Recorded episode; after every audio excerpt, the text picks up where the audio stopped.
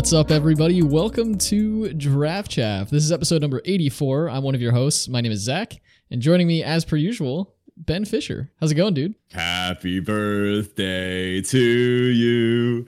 Happy birthday. I'm gonna stop. Okay, okay. I, am not gonna sing a whole song. Save that. that that's more of a sign off type thing. Uh, and we've got a busy show today, so uh, for those that didn't know, oh oh yeah, oh yeah. For those that didn't know, Today's episode is well, actually, when I say those that didn't know, Zach is included because I haven't told him a single thing about what we're doing today. Yeah, so to be to be quite transparent with you all, typically we schedule out our episodes a few weeks in advance or sometimes a quarter of the year in advance. And we recently did that and Ben just decided we're blanking today's episode. He's got something else in mind and I'm not allowed to see the show notes for it, so I don't know what's happening. Well, we had a whole topic that was planned out, but we'll save that for another time. If you haven't figured out, yesterday was Zach's birthday, so uh, happy birthday to one half of the Draft Draft podcast. And well, uh, I think we should just go through the normal show stuff, and you'll see what uh you'll see what comes of it. All right. Well, I guess before we get into whatever shenanigans Ben has planned, we do have some housekeeping as per usual. Check out the Discord if you're not already in it. The link to that is in the episode description as well as on our Twitter page. It's the best place to go to communicate with us outside of the show. I mean, we can't really talk to you or talk with you in, when we're doing the show. So definitely check out the Discord so we can keep up to date with all of you listeners.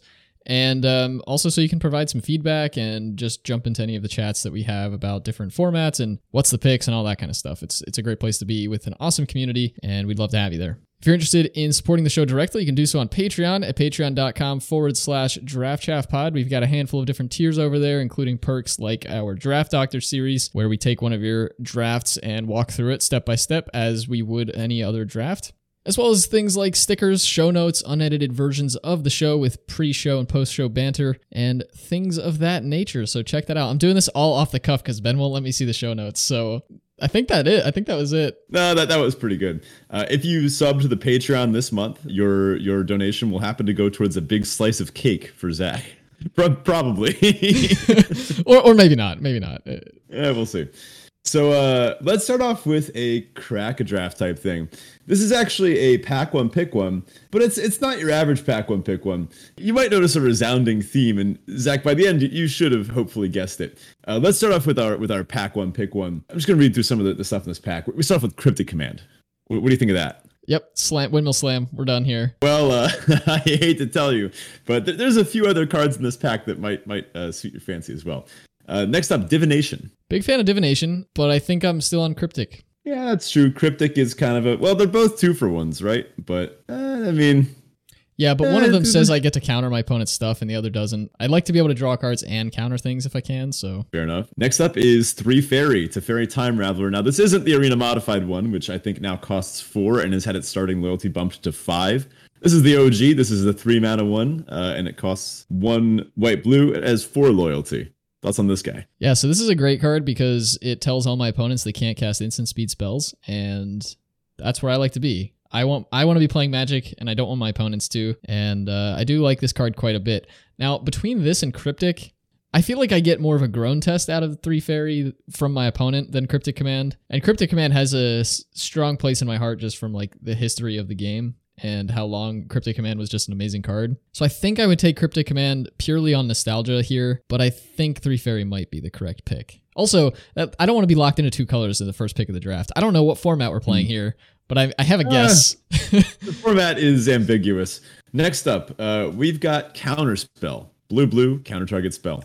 really difficult to beat this card. Um, it is pretty much the epitome of what I aim to do in Magic. But again, Cryptic Command gives me options, and one of those options is counter target spell. So I'm gonna I'm gonna go with the Cryptic Command here. hmm Can I tempt you with an approach of the second sun?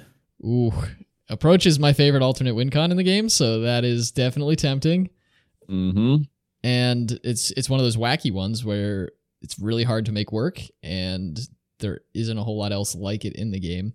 In terms of actual like winning games, again, I think Cryptic's going to beat it out because it's really hard to put this together. It's also a seven mana spell, which makes it very difficult to cast, and it, you know you really need to build around your deck making this work. But it's a pretty awesome card. Speaking of seven mana things that win the game, how about Cyclonic Rift, our next card? Okay, yeah, I'm I'm moving off the Cryptic command. I'm going to take the Cyclonic Rift here. Rift is Yeah, just uh, ridiculous. it's just way too good. Yep, yep. Now, uh, this is a bit of a throwback. We're, we're going to try to branch out a little bit here. Uh, It's going to be tough to get you off Cyclonic Rift now, but can I interest you in a Krenko mob boss? Wow. Okay, we're color shifted. Krenko is one of my favorite commanders and a great token generator. But you know what beats Krenko pretty much every time? Oh, Cyclonic Rift. okay, okay. Perhaps a card that combos with Cyclonic Rift, uh, Torrential Gearhulk. Gearhulk is also quite good. I have had some bad experiences with with the old torrential Gearhulk recently in the most recent iteration of Arena Cube, where Yeah. I just didn't have enough targets for it, and it was basically just a big beefy six six. I I think I'll stick with the Cyclonic Rift. Fair enough. Uh, don't worry, I, I have plenty more tempting options here. How about a Rattle Chains? Ooh, so I am a spirits player in modern for those that don't know, and Rattle Chains is pretty significantly a linchpin in that deck, giving all of your spirits flash. That's pretty good. I mean, again, I would kind of need to know the format. If this is a format where the building like an actual tempo aggressive control uh spirits deck was a real thing, you'd have to pick up Rattle Chains as soon as you saw one because it really does make the deck work. Not knowing that I can put the spirits deck together I'd probably just stick to the Cyclonic Rift. It feels a little safer without knowing the format. But yeah, that's that's that's close. hmm Next up out of the pack, we've got Atraxa Praetor's Voice. Wow, I'm surprised you could even say that without gagging. it was tough. Uh, I I don't like looking at it, so let's get this one over with. Trax is also one of my favorite commanders, and particularly because and, and I don't know that I've said this too many times on the show, but every commander deck I build has an has a nod or an homage to Ben in some way, shape, or form, just for funsies.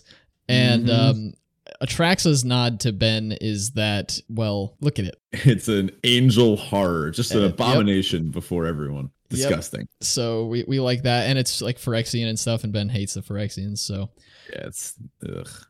Uh, but still, still got to stick. I mean, it's four colors. It's gonna be really difficult to cast, and I don't know if there's any fixing in this format. Gonna have to stick to the Cyclonic Rift here. Uh, next up out of the pack, Assault Formation. Assault Formation is also a favorite of mine. This is going to be a difficult one to pick though, because again, don't know the format. Difficult to um, make a deck that relies on this card and have it work well. Typically, decks that rely on this card, you need multiple copies of it, and you need to be able to find the copies of it, or your deck just doesn't really do anything. But my first standard deck ever made was uh, was an Assault Formation deck, and I built it myself. No net decking involved, and it did all right. Actually, I was I was pretty pleased with it. I remember back in uh in high school the uh the, the old uh, logic slash AP stats class where we would spend a non-zero amount of time just playing Magic instead, uh, which actually was what reminded me of this next card in the pack. Vexing Devil. One mana, four three. It's a devil. It costs just one red. So when it enters the battlefield, any opponent may have it deal four damage to them. If a player does, sacrifice it. Yeah, it's just a really aggressive creature that either sticks around or it hits you for four. Yeah, I have memories of you playing this against me in those classes and me just being like, I don't know. I, I have no idea. What do I do? And eventually I learned that you're supposed to just take the damage, but you know, not not back then. few more cards in this pack. We got a Spell Queller up next. Okay, so Spirits is looking like a deck that could be put together. If I saw the Spell Queller next to the Rattle Chains, I think I'd move to the Rattle Chains and hope to wield the Queller. Maybe nobody else is playing blue white and I can kind of cut blue early for that deck. Both of those cards are cards you really want in that deck. And. But uh, like I said, the Rattle Chains is really more of a linchpin. So this is making me think that we're going to be able to see it. And uh, maybe I'd be moving on to the Rattle Chains. Two cards left in this pack, but I don't know. That that, that saved some of the best for last. Sphinx's tutelage is Oh, uh, is next up here. Sphinx's Tutelage is another favorite of mine. I have a weird, f- weird set of favorites for like janky enchantments that don't actually do things. um, Clearly, but uh, well, one it of does something. it does it does something when it's when it's used right. Yeah, inspired by Ivan Floch's Pro Tour winning blue white uh, control deck that had basically no win conditions. I tweaked it a little bit and built a standard deck at the time that basically just used a bunch of draw cards like Sphinx's Revelation to draw a bunch of cards, gain a bunch of life, lock my opponent down with counter spells and things, and then just slam some Sphinx's tutelages and wait for them to mill themselves out. That was the only win condition in the deck, minus a single copy of uh, Elspeth Sun's Champion in the sideboard. And I loved that deck. I called it Sphinx Control. And yeah, that's a good one. Again, I mean, we've seen Teferi's tutelage do really well in formats that were sort of built to support it. So, given this is like this pack alone is giving me the vibe that whatever we're playing, maybe it's like a Zach Hackett cube, and hey, we got there. It's just like every single card that I've ever loved. In which case, this card is probably very well supported, and uh, it would be really fun. Well, uh, you actually already said the last card in the pack, and it's Sphinx's Revelation. Yeah, I have to take that. I, I literally am unable yeah. to pass it. I knew I'd save the best for last. I, I have you pegged, uh, and as did you correctly figure out the uh, the cube here. Yeah, a pretty good, a pretty solid pack one pick one to take a Sphinx's Rev, but uh, I don't know. Out of this pack, I'm probably on just just Cryptic, you know, personally. Actually, no, good. I Let's just. I'd probably go with the Krenko. Who am I kidding? It's uh, that's fun. That's that's nonsense. If anybody had any questions about what colors I like to play, that pack pretty much sums it up. It's pretty much entirely blue, a bit of white thrown in there, and even less red. Pretty much nothing yeah. else. A single green card, and it's a butts card. So I guess yeah. that also tells you where priorities lie. anyway, let's let's hit up some Teferi and Tibalt. What do you got going on this week besides the obvious? Well, yeah, I mean the birthday thing was cool. I had a steak for the first time in a really long time, and I was thrilled. My taste buds were like, "Bruh, this this is you shouldn't have let us forget what this tastes like." So very pleasant. Um, and then I saw Spider Man, which was also very cool, and big fan of the movie. I'm not going to go into anything about it to avoid spoilers and such, but uh, it was really good. Big fan, big fan. And then uh, I had my annual review this week for my my first full year at the company that I work for and it went really well. I got a lot of praise that I wasn't expecting, so that was really Ooh. cool. Not that I was expecting not to get praise, but like there was a lot of specific praise that I wasn't expecting, which was really cool. It made me because I work with a lot of really, really, really smart people, and imposter syndrome is a real problem. So it was really nice to get that feedback. Yeah, the uh, the best kind of feedback is that like specific targeted compliments from like someone that actually understands the the minutia of your your technical skills in, in certain ways. That that's always good stuff. Yeah, for sure. It, it, did. It felt really good. Uh, Tibalt. Yeah, I don't. I don't really know. Um, it's been it's been a pretty solid week, I guess. Good stuff. That, that's what we like to hear. My Teferi. I got to play a little bit of quote unquote double feature. My buddy Matt, that I haven't seen in a long time. Shout out to Matt. I know you're listening, dude. Uh, how's it going? What's up? He hung out with me on on uh, on Friday. We got to play a little bit of kinda double feature. I the actual packs aren't out yet, but Instead, we just bought three packs of each of the sets and uh, made some sealed decks from them. Uh, I just so happened to open Halana and Alena because you know that's just what happens to me these days. I just can't stop opening Halana and Alena, and I'm just going to keep playing it. I, I, had this really, really tight, uh, low to the ground, aggressive red green deck.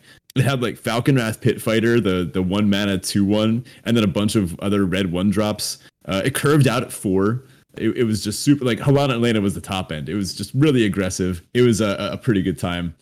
And yeah, so that was good. We got to watch some some random indie films, which were always not indie. They're they're like you know famous big budget films, but ones that uh I don't know they, they kind of have that uh mind warping vibe, like Phantom Thread and that kind of stuff. Oh, okay. Yeah, uh, similar. It, I wouldn't put them with like actually Mulholland Drive we watched, which is uh David Lynch which is also just like if you want to ever if you want to give yourself a headache uh, and then a nightmare, just watch a David Lynch movie. That that's a great time. But anyway, so that was uh, that was good. I finally finished my modern deck. Uh, the last tokens that I needed arrived in the mail just today, so uh, I think some modern might be happening on the Discord, which would be very cool. And uh, I'm hoping for a snow day. We have a large storm coming in, actually, uh, about the time of this episode release. Uh, there's supposed to be a big nor'easter coming towards us, so Good I'm praying that it comes on Friday. I, I actually had zero idea that was coming our way, so that's good to know. oh, dude, South Jersey's supposed to get like a foot again. So, nice. Uh, yeah, I don't know what we're gonna get up here. Tibalt, it's the end of the marking period. It's kind of crunch time on grading, and this is uh my my least favorite responsibility as a teacher when students come to me and they're like, how do I pass the the marking period? And I'm like, I want to help you pass, but you have actively skipped class like all semester. I really can't, like you gotta be here and and awake to, for me to help you well because now I gotta reteach the the whole thing. I spent my whole lunch today reteaching the last like two weeks to to some students. Like I'll do it, but you know it's a it's a sacrifice that I'd rather not have to make. That's fair. But That's hey, I, I, think a lot of teachers probably wouldn't. So good on you for still sticking by your students. Yeah, thanks. It's uh you know, end of the marking period. It's coming and going. Uh, we're going to skip the listener question of the week because we actually have plenty of questions coming up. The main oh, topic today, as the listener has already found, is the roast of Zach. Oh, no. so, in honor of Zach's birthday, I thought it'd be good to really dive in, to, to get to know our co host here and uh, because I obviously know Zach really well, but let's let's let's pick your brain. Let's let's get inside your head uh, and kind of flip the script. We've had interviews with all sorts of fascinating people on this show already. So why not a boring one? hey, you said it, not me. all right, all right, but let's let's just kick it off, right? What was your first experience with Magic the Gathering? First experience with Magic the Gathering. The first one I remember is uh, there was a game store I used to play this game called Star Wars miniatures at and it, that was actually at the time that was a wizards of the coast game as well. And it was essentially like star wars meets chess where you had like characters from different sets and they would release sets in like these booster packs and you had miniatures like physical uh, uh, miniature figures that also had a stat card associated with them and then you'd put them on boards and you'd build teams out of them and and basically fight other teams. And it was one of the most interesting games I've ever played. I am really sad that it's not still a game that really can be played. Um, WotC sold it to or sold the rights to the game to Fantasy Flight Games, and they turned it into what is today X-wing, um, which I think is fairly similar in terms of gameplay. I haven't actually played it myself, but X-wing is all ships and. Uh, Star Wars miniatures was all sorts of stuff. You had ships plus just like random characters. Anyway, it's a very long-winded way to say that the guy who ran the store that I played at was a big Magic person, and eventually somehow through him I got into it. And then at the time I was babysitting this kid on my street who dude, one of the best gigs I've ever had. He basically just watched me play RuneScape all all day. Um, but I eventually got him into Magic, and then we would like play around with the, like with different random decks and starter packs and all that kind of stuff. So good stuff. What was your first favorite Magic card? First favorite Magic card was Invader Parasite, and that is a card from New Phyrexia that I believe cost one red red or one Phyrexian red Phyrexian red, and it was like a one one or a two two or something. And when you yeah, play yeah. it, when you played it, your opponent exiled. You exiled an opponent's land, and then every time they they played a land of, of the same name, I think they took like one or two points of damage. Yeah, very very close. Three red red for a three two. Enters the battlefield, exile target lands. Whenever a land with the same name as the exiled card enters the battlefield under opponent's control, it deals two to them. Yeah, That's so I cool thought card. I thought it was like the best card ever printed because I was like, oh, you just exile one of their basics, and then now every time they play a basic land, they're getting shocked, which sounds cool, but like if you don't do this early enough, they just stop playing lands, and oh, like I don't know. It feels yeah. just like it's not actually that good. But hmm. I bought a playset of it in like hologram, like foiled and everything and I was like super excited to have it. And then I never did anything with them. I they were sitting in a binder for ages, but Do you still have them? I might actually. Because doesn't this just go into the draft trap cube? It's a, a like an off-theme flicker target. I guess, yeah. ETB Exile Land as one of our flicker payoffs. Do we have oh, a Ponza man. subtype? We we originally did, and then we we got rid of it because we were like, there's just not enough support for this. But it, honestly, even as just like a one of like like this, if you go um oh god, flicker circle into this. Uh, uh, what is it called? Um, teleportation circle. Tel- teleportation circle into invader parasite. That's yeah, it's pretty nuts. Kind of fun. It's pretty dumb. Well, keep that in mind. Let's imagine that somebody gives you an elephant. You cannot sell it. You cannot give it away. What do you do with it? Wow. That's a question. I can't sell I it. I did some research. I did some I got some good questions lined up. Can't sell it, can't give it away. Can I? Oh no, yeah. I guess that's giving it away. Can I trade it away? Like, can I barter with somebody? Uh, this sounds an awful lot like selling.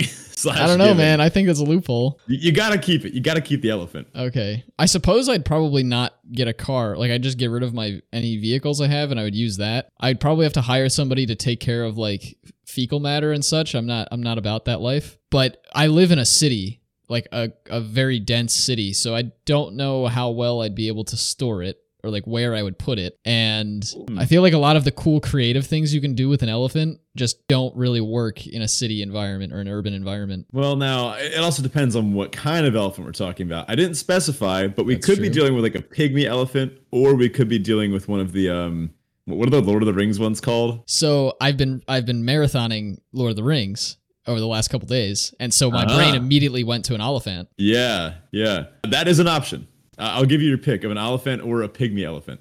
So a pygmy elephant, Uh, well, it looks like they can still grow to be around nine feet, so not that pygmy. Pygmy is a relative term. yeah, okay. So then, I mean, I would I would pick a pygmy elephant, I guess, if I were to pick an elephant with any hopes of being able to keep it, and and I could still ride that around, and it would be kind of fun, I guess.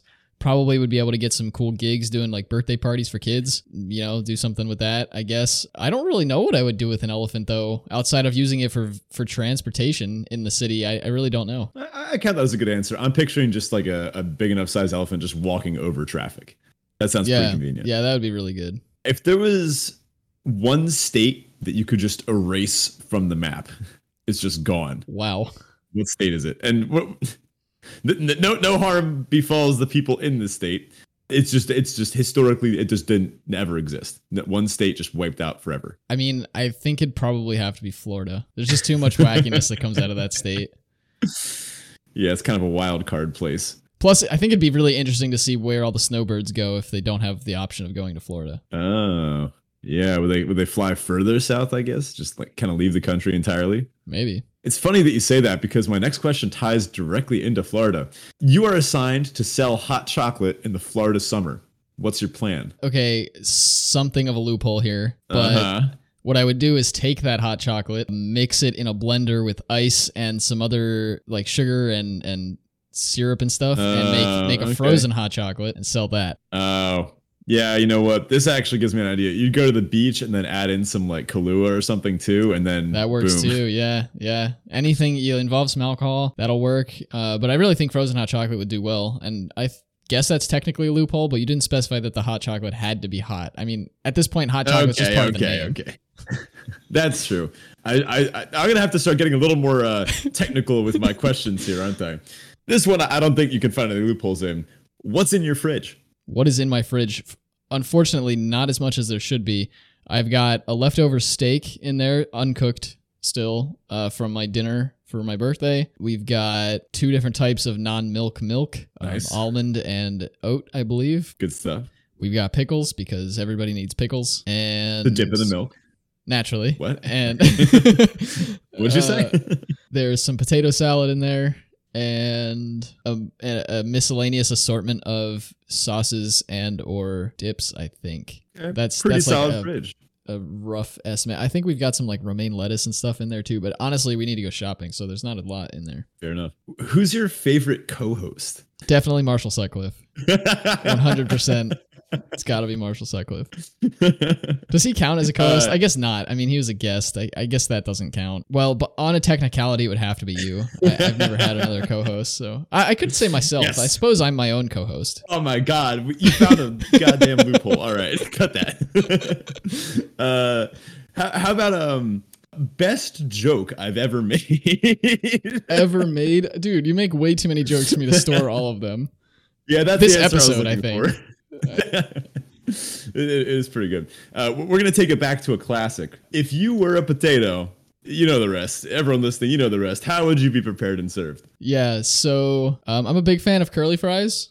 I think I think curly fries are a pleasure that is too good for this world, and I I would love to be a good a good curly fry, and you know with maybe some good good kind of dipping sauce. I mean ketchup's good, but like I think we could do better. Maybe some kind of aioli of some kind. That's a pretty good option to me. Uh, I had smashed potatoes for my br- uh, birthday dinner, and for those that don't know what smashed potatoes are, you essentially take baby potatoes and you parboil them and you smash them with a potato masher and they like break open but you still have the skins involved and they're not like completely mashed and then you throw them in the oven with like seasonings and stuff on and they get crispy but they still kind of have a mashed potato consistency they're really good I'll be honest. When you told me earlier that you had smashed potatoes, I thought I just misheard you, and I thought you said mashed potatoes.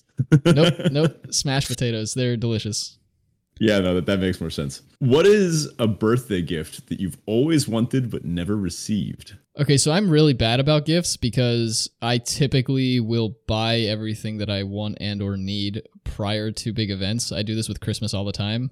So like Christmas will roll around and my parents or like loved ones will be like, "Hey, what do you want for Christmas?" I'm like, "Man, I don't know. I just bought everything." But what is something I've always wanted and never received? I don't think I want things long enough to have always wanted the same thing.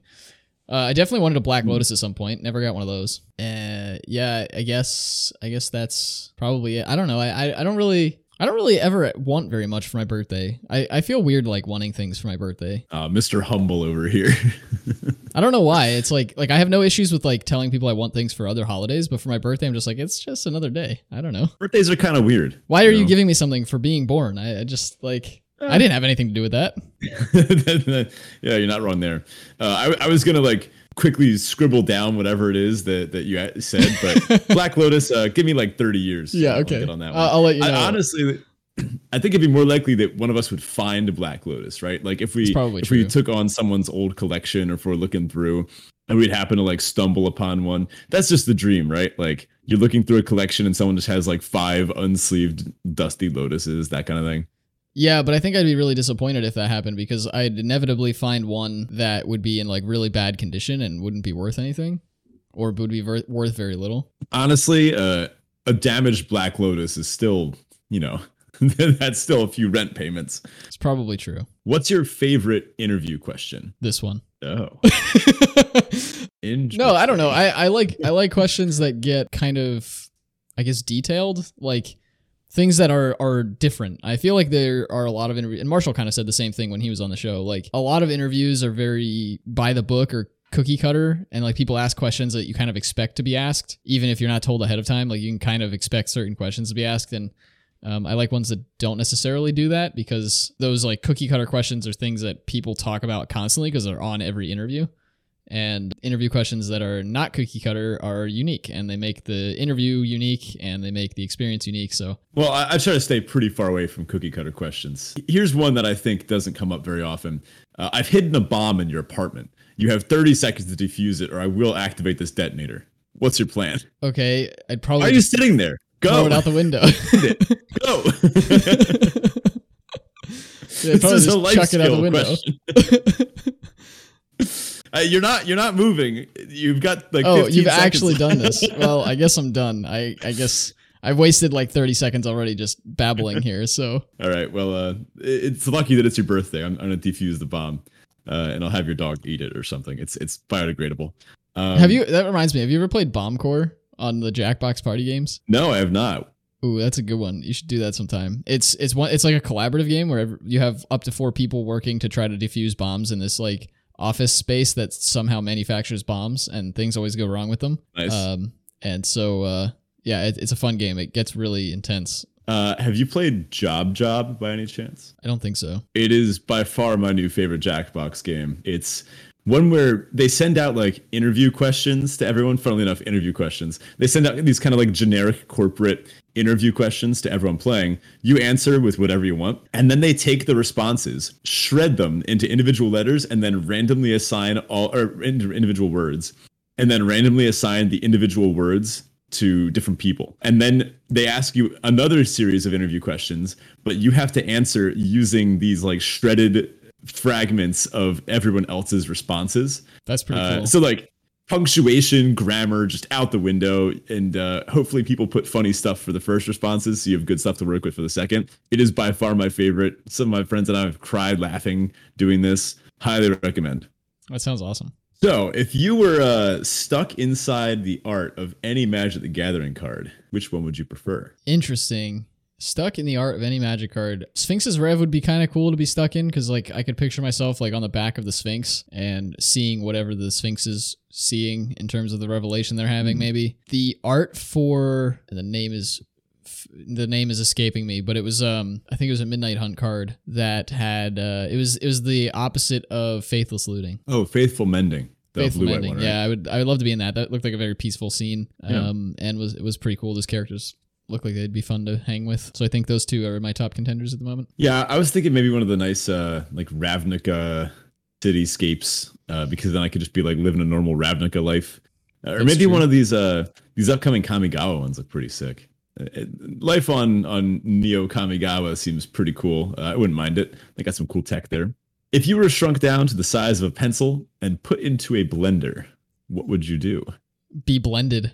Uh, I think is the only fair Well, answer. you're, you're about to be, but what, what's your what's your escape route? you jump onto the blade, you know, like the the Mhm. top of the blade, and then hang on for dear life because no matter like you can't get cut up if you're on top of the blades. But then aren't you getting smashed? Like wouldn't you act as the blade then? You'd be getting smushed Oh yeah, I mean you'd probably die just from like centrifugal force, like doing its thing, blood going all Uh, to your head yeah. and all that. Um, but I think that's your safest bet or your your closest option, I guess. I don't know. I mean, maybe if I'm the size of a pencil, I can maybe stretch across and like reach the sides of the blender, and so I can Oh, like yeah. shimmy my way up and hold myself there for a bit. But I am not a very tall person, so I imagine I would not make a very tall pencil. But you're saying I just am the size of a pencil, so I Yeah. don't know. I'd have to go check if a pencil would fit in the blend. Like, I guess it depends on your blender size too. yeah, that's true. Like a smaller, like little bullet one, a pencil would, could definitely like shimmy up the sides of that. Yeah.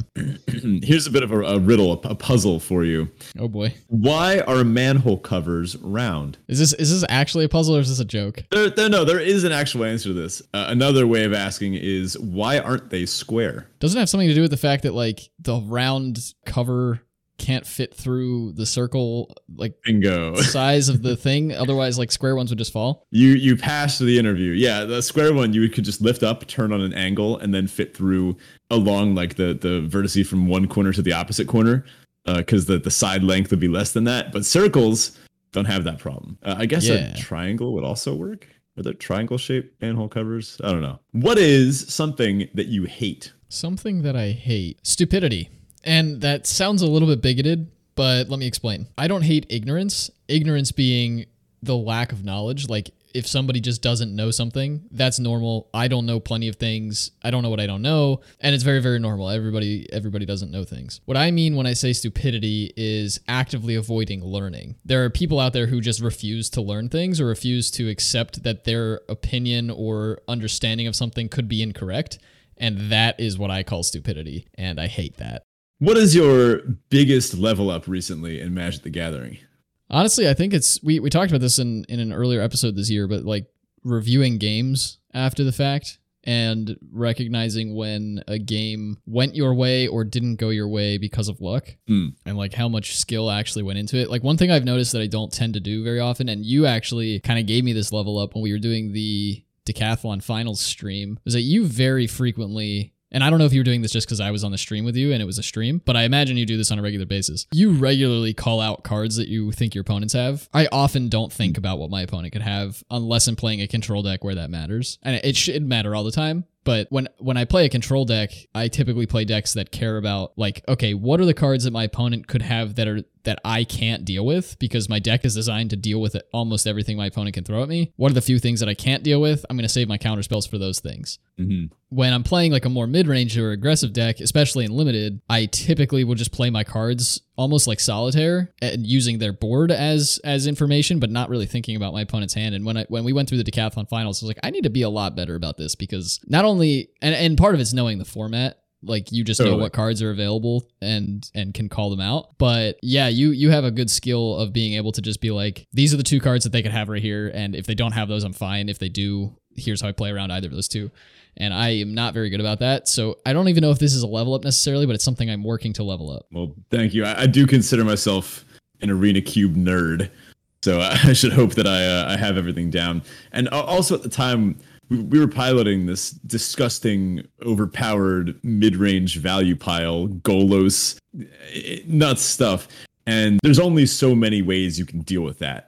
And, and deal with the kind of overwhelming advantage created by something uh, a deck that, that's just so value rich um, so it makes it makes uh, calling out the potential answers a little easier when you're going for such a niche uh, strategy. Well, and I, I find myself in positions sometimes where I, I will say, you know, I'll be declaring an attack and I'm like, look at their mana. There's probably a removal spell in this format at that mana slot that could deal with this, but I can't really think of any. I'm just going to attack. And then they play one. I'm like, oh yeah, that that's a card. Uh, I should have been thinking about that one. And sometimes they're blowouts, sometimes they're not, but it's still something that I think if I got better at would would shore up win percentage like a significant amount for me. I think I may have learned this myself because I'm a little overzealous in trying to end the game sometimes. I've realized that I'm I'm definitely more of the uh, the aggressor when I can be, and I prefer to kind of get things moving, get things along. I prefer to have a very proactive game plan rather than a, a, reactive one. So a lot of the times I've gotten punished because I just haven't respected what my opponent could have. I'm the guy that attacks it to settle the wreckage every time. Like, and sometimes I, I, mitigate my losses. It took me a long time to learn that. I I, I got that one drilled into my head. Uh, when I have ten creatures, I'm like, maybe I should attack with just like seven creatures. And then I get settled. I'm like, okay, next time maybe I should attack with just like six creatures. And then I get settled. I'm like, okay, maybe five creatures. And then, you know, try to sort out the math, figure out how to get lethal through. I think that's kind of forced me to, to do this the hard way. Yeah, I guess that makes sense. And then, you know, you get to five, you're like, okay, I'll attack with five creatures, and then they settle you, and then you're like, well, they, they can't always have settle. I can keep attacking yeah. with five creatures. yeah, yeah. At some point, logic does take over. Say I give you a $100 bill. What do you do with it? Right now, it would be buy new studio monitors for my office. I've been wanting to get those for a little while, and the pair that I'm looking at are like 90 bucks. So I buy those and pocket 10 bucks. Pretty convenient. Uh, I, have been thinking about upgrading my, uh, my, my sound system here too a little bit. I currently have these just very very cheap like Walmart monitors, and they work. Like uh, the audio isn't awful, but for, for the amount of time I spend in front of my my PC, I think I probably should upgrade my system a little bit. Yeah, well, the ones the speakers that I have are actually speakers that I purchased with my first desktop build when I, which I did when I was 13, and I've oh. had these speakers since then, so they are they are due for an upgrade. Yeah, what what, what brand are those? They've got to be good if they've been this good this long. Logitech's, yeah, and they've gone through moving to college, moving two diff- from two different dorms into two different apartments. They've been moved wow. around a lot, so they they're uh they're trusty, but they are not of the utmost quality at this point. So yeah, ready to retire them. Good on you, Logitech. We are not sponsored by Logitech. Logitech, if you'd like to sponsor us, give me a call. Down to our last question here, actually. If you could give a piece of advice to yourself starting out as a content creator, what would it be? Just do it. There's a lot of, I think, maybe imposter syndrome, a lot of worry about like, will people like this? Am I even going, is anybody even going to listen to it or read it or watch it, depending on the type of content? Content creation is very much a game of you learn by doing not by learning or like reading or whatever. Like you have to just get out there and do it if you want to figure out how to do it well and how to find an audience and and build a, an audience and all that kind of stuff. And if you never do it, you're not going to get any of that anyway. So just just hit publish whatever it is that you're trying to build, whether it's written content or video content or audio content or any of that kind of stuff. Just press publish and listen to for feedback. Um, that's one of the things I think we've been really kind of looking to, especially coming into 2022 for this show, is trying to get more feedback and and kind of integrate more feedback to the show uh, more regularly because that's the way things improve and that's how you learn. Like if you, especially from a podcast perspective, I mean, if you're publishing on like YouTube or Twitter or maybe TikTok, I don't really use TikTok, so I'm not sure how that works, but you at least have like a comment section where people can like give you feedback on the thing right away. With us, if we don't we have a we have like a feedback channel in our discord but if we don't explicitly search for feedback from people it can be really hard to get it so Mm. Um, definitely, that would be the other aspect I would say. Just publish and listen to your audience. Yeah, absolutely. And that, that's kind of an invitation for those listening. Uh, we really appreciate those that, that, that, that tune into us every week. And, uh, you know, it, it means so much more than I think we could properly describe. And I think we have kind of followed that philosophy of let's just, we're, we're doing it regardless of, you know, what the drives or, or, uh, I don't know, the content creation metas might be. I think we're, we're, we're doing our best to just keep doing what we want to do. And we're having fun, you know. well, I mean, that's the that's the important the part too. Part. A lot of people, I think, get into content creation with the, you know, and and this is something very not draft chaff related or even magic related, but um, I have been working to kind of build a personal brand outside of what we do with this show. Yeah. And one of the things that I've I've been trying to work through myself, and I've seen a lot of people talk about on like Twitter and stuff, is find out your why like figure out what your why is. And basically that's because if your why is just money, you will never do this long enough to actually make any money. Mm-hmm. And so you need a why that is more intrinsic than that and something that that will keep you going when things get tough and money generally isn't strong enough to do that or the promise of money generally isn't strongest strong enough to do that. So, yeah, figure out your why, just press publish and listen to your audience. Totally if if we had a why for the show, I don't I don't know. Uh, I, at least personally, I'd say probably something along the lines of like, uh, we have fun here. You know? Right. No, and that's that's exactly what it was because you know when we first when we first launched the show, it was like, hey, we like to talk about magic on a regular basis. Like, why don't we just post our conversations and see if anybody else gets anything out of it? I had been, th- I don't know if I ever even told you this. I had been thinking through doing this show for a little while, like maybe a month or two before I actually brought it up to you. Mhm. And that was because I was getting stuck in the mindset of I'm not an expert. I've never been to a pro tour. I don't top like t- hit top finishes in like big tournaments or anything. Why would anybody li- want to hear from me? And Mhm. Podcasts require a little bit of money to get started. I mean, like hosting isn't free and stuff, but it, they're really not expensive. So I don't know. I mean, um, that was kind of that was kind of the reason why it took me a little bit longer to actually start doing it. But when I was thinking about it, I was just like, at the end of the day, who cares if anybody listens? Like, you might just publish into the void for a long time, Mm. but then nobody's gonna bash you for it because nobody knows it's there anyway. So like, no one's there to roast you. there's literally no downside. Yeah, that's true. I'm I'm honestly very thankful that we have uh, a community that uh, can roast us should they choose. That's true. and also, uh, of course, people want to listen to you. Like you know your stuff, and you're a cool dude. So I think that's attracted a a like-minded, cool audience that also knows their stuff. Thanks. Anyway, uh, happy birthday to you, Zach. I hope you've enjoyed this uh, this semi roast. Not not too much of a roast. You were uh, kind. You were kind. Yeah, uh, only the occasional roast was was roasted. Anyway, if you want to come say happy birthday to Zach yourself, you can do that in the Discord. Also, if you're not in the Discord already, just join it. It's a good st- good time. We, we have fun there too, and people are always posting good stuff. Also, if you want to play Modern with us, it sounds like we might jam some games. Maybe sometime this weekend. If I'm snowed in, I was originally going to go down to South Jersey this weekend, but it's looking like uh, I don't know. I'll let my brother handle my the shoveling down there.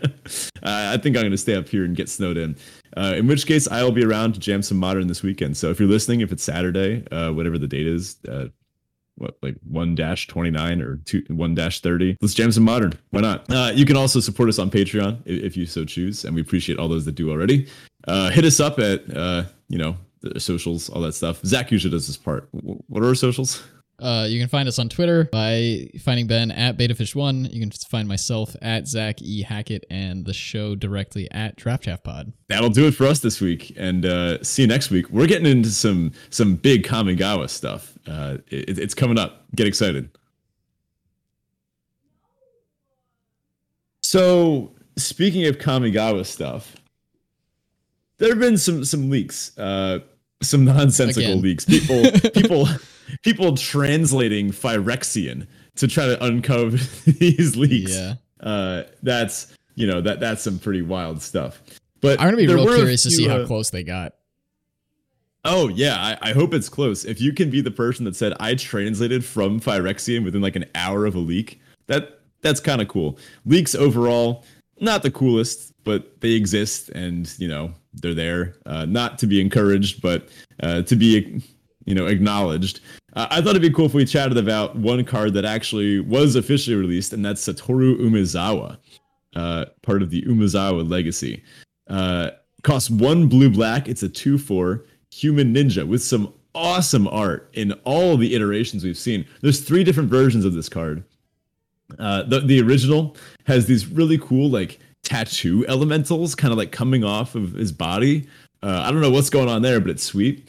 Uh, the second one, the kind of uh, I think this they're calling like the ninja frame. Um, it's it's kind of this this cool swirly blue effect. Uh, it, it looks neat. I think my personal favorite is the full art borderless Satoru Umezawa, which is this gorgeous like just super cool ninja looking thing. I like the the white background, even though it's a blue black card. Like just a, a really really sick design.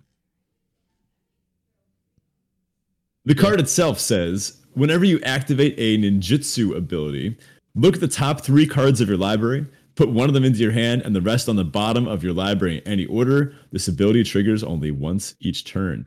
And then it has a funny little line of text. Each creature card in your hand has ninjutsu, two blue black.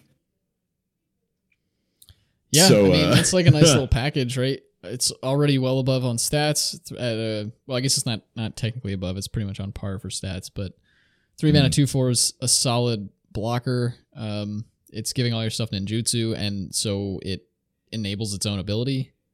Um, you don't have to like if you were trying to draft this, you can just draft this and not worry about like, oh, how many ninjutsu cards do I have? Like it's just Yeah. gonna do its thing anyway. And then it's got a nice little like anticipate thing going on. So I love it. Yeah, uh, just for those that don't know, ninjutsu, uh, it's an activated ability. Uh, it says whatever the cost is, and then the text reads: "Return an unblocked attacker you control to your hands to put this card onto the battlefield from your hand, tapped and attacking." So, let, let me see if I've got this right. You could attack with uh, with Satoru himself, right? And then, should he get in and be unblocked, uh, and also, hold on. So this could be an unblocked attacker. So you could do this before blocks are declared, right? Or or ha- have is I that how don't that works? remember how the ruling works on that. I would need to look up the the actual rules text for it. Yeah, I haven't really gotten much experience with ninjutsu. I don't know if you have to have it be like formally unblocked and about to connect, or if you can do this while it is still unblocked, like having just entered combat and not yet moved to blockers phase. Um, Is I don't know. it? Um. Yeah, I I actually don't know how that works. Um. If you know how I- it works, like, comment, and subscribe. Just go ahead and tell us in the Discord. Because honestly, we, we could use a refresher. We didn't play back when uh when, when original Kamigawa was a thing. Yeah, I was just reading. I, I don't see anything that says uh whether it can be done prior to blocks or not. So So I, I would assume it can be done either. But let, let me just double check here. This means you could attack ah, with here it Satoru is. Umezawa, I found it. Oh, yep. Here's the rulings. The ninjutsu ability can be activated during the declare blockers, combat damage, or end of combat steps if you have an unblocked attacking creature. So you can't do it before declare blocks. Interesting. Oh, but you could do it at end of combat. Yeah. So you could do like uh I feel like there's probably some weird like first strike stuff you could do in here too, because you could do it during the damage phase, right? You can do it during damage. Yeah. Interesting. So you could have like a first. Well, hold on, it has to be unblocked. I don't know. I don't know. There- there- There's if it was unblocked, you could have a first strike attacker do its damage, and then use this to ninjutsu something else in, and then bounce it your first striker back, and then it would do its regular kind of like pseudo double strike. I wonder how difficult doing lines like that will be in arena though. You probably will have to have full control Oh. to do it anywhere outside of like the declare blocker step or something, but who knows? I don't think we've seen any ninjutsu stuff in arena even through like the cube or any of that kind of stuff. So, I don't Think so. yeah. Now, what I'm thinking is, can you use this to just put an Ulamog into play on turn four, or like an Emrakul or something? Oh god. Like it's Uh, every card, every yeah. creature in your hand yeah, has it, right? Totally could. I don't know how efficient that is because it wouldn't get the attacking triggers, but like, I don't You know. still get the let- ETB let's- trigger. I think. Yeah, it, yeah. Let's let Saffron Olive handle this one. I feel like there's going to be some nonsense brewing. Uh, but anyway, speaking of um uh, of uh, dark, shadowy attackers, uh, I wanted to allow Zach one one final flex here, uh, and I, I want to give you the quick opportunity. Uh, one one last kind of interview question. Uh, how many lines do you know from The Dark Knight? All of them. Can you offer a bit of evidence of that?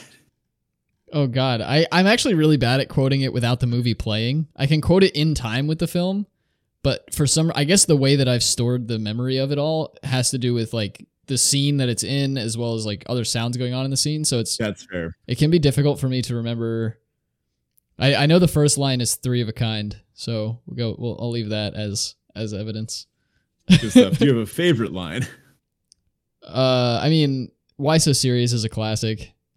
Yeah. Um, but my favorite scene in the whole film is uh, the scene where, um, uh, Gordon commissioner.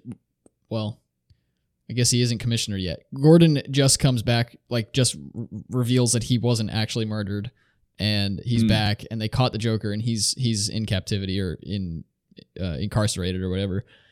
And then he goes home to see his family. He gets a call that he has to come back. Comes back in. Um, at that point, he's been promoted, and um, that scene, the scene that I'm talking about in particular, starts with the Joker. Gordon walks into the the interrogation room. The Joker says, "Evening, Commissioner," and it goes from there. And that whole scene is just mind blowing to me. I absolutely love Heath Ledger's performance in that scene. I gotta rewatch that movie. It's been a long time since I've seen it. I typically watch it once a year, on, and that that time is on my birthday. But this year I saw Spider Man instead. Uh, that's fair. Actually, this just gave me a weird flashback. I, I, remember the very first time I saw The Dark Knight, uh, and it was at like a sleepover somewhere. Um, and I, I, distinctly remember like being terrified. I, it was right when it, I first came out, and I was like, "Wow, that was a scary movie. That was good, but terrifying." The Joker's an objectively terrifying character. And driving back uh, from the sleepover, I think my parents put me up. I remember it, this was in Marmora. Uh, there was someone in a Joker outfit standing on the street holding a sign, like advertising for something. And I thought it was the most terrifying thing I'd ever seen. It's shocked that I didn't immediately develop a clown phobia, right? like, wow, yeah. What are the odds?